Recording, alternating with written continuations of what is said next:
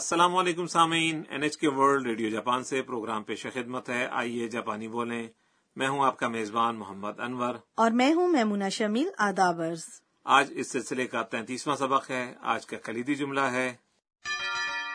アンナさんにあげます。 آنا یہ میں آپ کو دوں گا ہمارے سبق کی مرکزی کردار انا تھائی لینڈ سے آنے والی بین الاقوامی طالبہ ہیں وہ اپنی دوست ساکورا کے ساتھ شیزوکا شہر گئی ہوئی ہیں آج ساکورا اپنی دوست کی شادی کی تقریب میں گئی ہیں انا ساکورا کے کزن کینتا کے ساتھ یونیورسٹی کے میلے میں گئیں وہ فوٹوگرافی کلب کی نمائش میں تصاویر دیکھ رہے ہیں کینتا اس کلب کے رکن ہیں تو آئیے سبق نمبر تینتیس کا مکالمہ سنتے ہیں آج کا کلیدی جملہ ہے アンナさんにあげます。 آنا یہ میں آپ کو دوں گا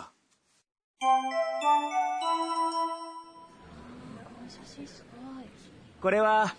僕が富士山で撮った写真ですあ私だ驚いた後でアンナさんにあげます写真をくれるんですか嬉しいです。 آئیے اب مکالمے کی وضاحت کرتے ہیں کینتا آنا کو اپنے فوٹوگرافی کلب کے اسٹال پر لے گئے ہیں これは僕が富士山で撮った写真です。 یہ تصویر میں نے کوہ فوجی پر کھینچی ہے これ یعنی یہ は یہ موضوع کو ظاہر کرتا ہے 僕 یعنی میں یہ لفظ اکثر لڑکے یا مرد دوستانہ گفتگو میں استعمال کرتے ہیں が یہ ذیلی موضوع کو ظاہر کرتا ہے 富士山 کوہ فوجی で یہ حرف جار ہے جو مقام کی نشاندہی کرتا ہے 撮った、 یہ اس فعل کی تا شکل ہے 撮ります。 لینا یا تصویر کھینچنا تا شکل سے غیر ماضی کو ظاہر کرتی ہے 写真 تصویر یا فوٹوگراف です。 یعنی ہے یہ جملے کا شائستہ اختتام ہے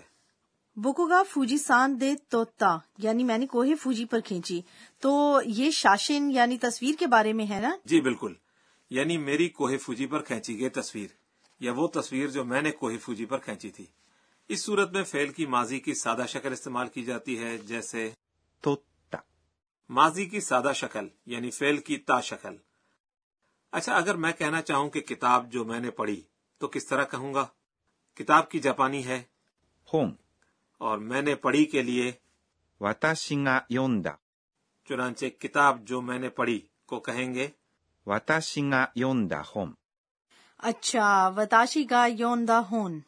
تو چلیے اب مکالمے کی جانب واپس چلتے ہیں انا تصویر کو دیکھ کر حیرت سے کہتی ہیں あ、私だ、 ارے یہ تو میں ہوں あ、 یہ حیرت کا اظہار ہے 私 یعنی میں だ、 ہوں ہے یا ہیں یہ جملے کے اختتام کا بے تکلفانہ انداز ہے یعنی اس تصویر میں انا خود موجود ہیں جی ایک دو دن قبل جب وہ کوہ فوجی کے خوبصورت مقام پر تھے اس وقت کینتا نے وہ تصویر کھینچی تھی تو کینتا انا سے کہتے ہیں 驚いた آپ حیران ہو گئیں 驚いた、 یہ دراصل اس فعل کی تا شکل ہے 驚きます。 یعنی حیران ہونا مکالمے میں اسے اٹھان کے ساتھ یعنی سوالیہ انداز میں کہا گیا ہے ویسے یہ بے تکلفانہ انداز ہے شائستہ انداز میں یہ ہوگا ادرو کی مشتا کا 後で、アンナさんにあげます。 اس کا لفظی ترجمہ ہے بعد میں یہ انا کو دوں گا لیکن یہاں کینتا چونکہ انا سے ہی مخاطب ہے اس لیے یہاں مراد ہے انا بعد میں اسے میں آپ کو دوں گا 後で、 بعد میں アンナさん یعنی انا یا انا صاحبہ に یہاں اس سے مراد ہے کو あげます。 یعنی دینا جاپانی زبان میں کسی کو مخاطب کرنے کے لیے آپ یا تم کے معنوں میں یہ لفظ ہے あなた、 لیکن عام طور پر اس کا استعمال معیوب سمجھا جاتا ہے اس لیے زیادہ تر لوگوں کا نام ہی استعمال کیا جاتا ہے اچھا میں بھی اس نقطے کو ذہن میں رکھوں گی اس کے بعد آج کا کلیدی جملہ ہے انا میں یہ آپ کو دوں گا アンナさんにあげます。 انا اس پیشکش پر حیران ہو کر تصدیق کرتی ہیں 写真をくれるんですか آپ مجھے تصویر دیں گے 写真、 تصویر یہاں اس سے مراد وہ تصویر ہے جو وہ دیکھ رہے ہیں を、 یہ مفول کو ظاہر کرنے والا حرف جار ہے くれる、 یہ سادہ شکل ہے اس فعل کی くれます。 یعنی دینا んですか یہ تصدیق چاہنے کے لیے استعمال ہوتا ہے یعنی واقعی ایسا ہی ہے نا انا اس کے بعد کہتی ہیں 嬉しいです。 میں خوش ہوں یا مجھے یہ سن کر خوشی ہوئی 嬉しい。 یہ اس میں صفت ہے جس کے معنی ہے خوش ہونا اور دس جملے کے شائستہ اختتام کا لفظ ہے تو آئیے اب سبق نمبر تینتیس کا مکالمہ ایک بار پھر سنتے ہیں لیکن اس سے پہلے آج کا کلیدی جملہ アンナさんにあげます。 انا میں یہ آپ کو دوں گا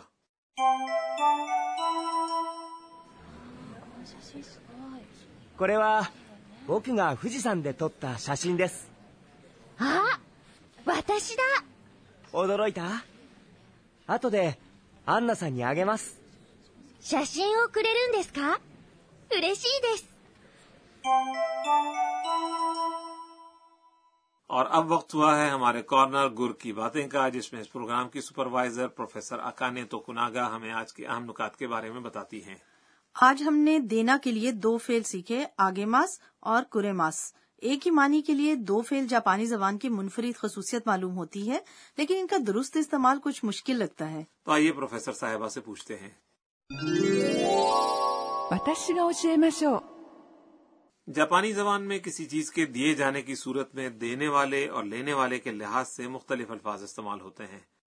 مکالمے میں کینتا کے استعمال کیے گئے لفظ کی طرح جب کوئی شخص کسی دوسرے کو کچھ دینے کی بات کرتا ہے تو وہ کہتا ہے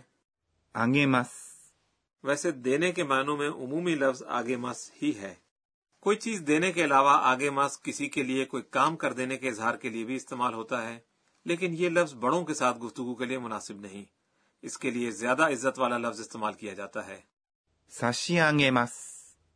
دوسری جانب چیز لینے والا شخص جب کہتا ہے کہ مجھے یہ دیں یا فلاں نے مجھے یہ چیز دی تو وہ اسی عمل یعنی دینا کے لیے جاپانی کا مختلف فعل استعمال کرتا ہے اور وہ ہے くれます。 چنانچہ جب آنا نے کینتا سے تصدیق کی کہ کیا آپ واقعی تصویر مجھے دیں گے تو آنا نے دینے کے لیے کرے ماس کا لفظ استعمال کیا اس کے علاوہ افراد خانہ یا دوستوں وغیرہ جیسے قریبی افراد کی جانب سے چیز دینے کے لیے بھی کرے ماس استعمال کیا جاتا ہے ان قریبی افراد کے لیے جاپانی اندرونی حلقے کی اصطلاح استعمال کی جاتی ہے اور وہ ہے うち、 جاپانی زبان کے درست استعمال کے لیے قریبی افراد یعنی うち、 اور دیگر افراد یعنی 外、 یا بیرونی حلقے سے تعلق رکھنے والے افراد میں فرق کو ملحوظ رکھنا بہت اہم ہے اونچی یا قریبی افراد کے ساتھ یا ان کے بارے میں بات کرتے ہوئے زیادہ شائستہ الفاظ کی بجائے سادہ الفاظ استعمال کیے جاتے ہیں یہ تھا ہمارا آج کا کارنر گر کی باتیں اب وقت ہوا ہے ہمارے کارنر صوتی الفاظ کا اس میں ہم آوازوں یا رویوں کی عکاسی کرنے والی صوتی تراکیب متعارف کرواتے ہیں اچھا آپ کے خیال میں یہ الفاظ کس چیز کا اظہار ہیں ニコニコ、 مجھے معلوم ہے نکو نکو مسکراہٹ کا اظہار ہے جی بالکل درست نکو نکو مسکراہٹ یعنی خاموشی کے ساتھ خوشی کا اظہار ہے اور اسی سے ملتا جلتا اظہار کا ایک اور انداز ہے ニヤニヤ、 یہ باچھیں پھیلا کر یا دانت نکال کر ہنسنے کا اظہار ہے اسے اچھے معنوں میں نہیں لیا جاتا مثال کے طور پر کسی شخص کا کسی خوبصورت خاتون کو دیکھ کر دانت نکال کر ہنسنا وغیرہ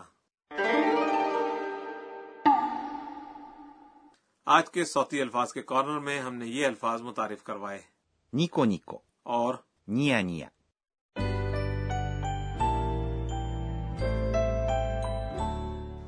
اور سبق کے اختتام سے پہلے ہمارا کارنر ہے انا کے ٹویٹ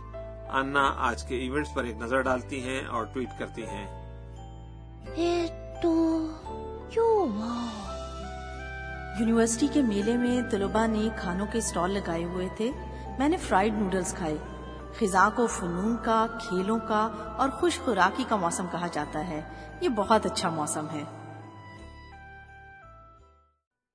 تو سامعین آج کا سبق آپ کو کیسا لگا آج کا کلیدی جملہ تھا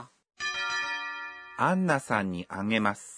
انا میں یہ آپ کو دوں گا اگلے سبق میں انا سمندری خوراک سے لطف اندوز ہوں گی جو شیزوکا میں وافر پائی جاتی ہے تو ہمارے ساتھ رہیے گا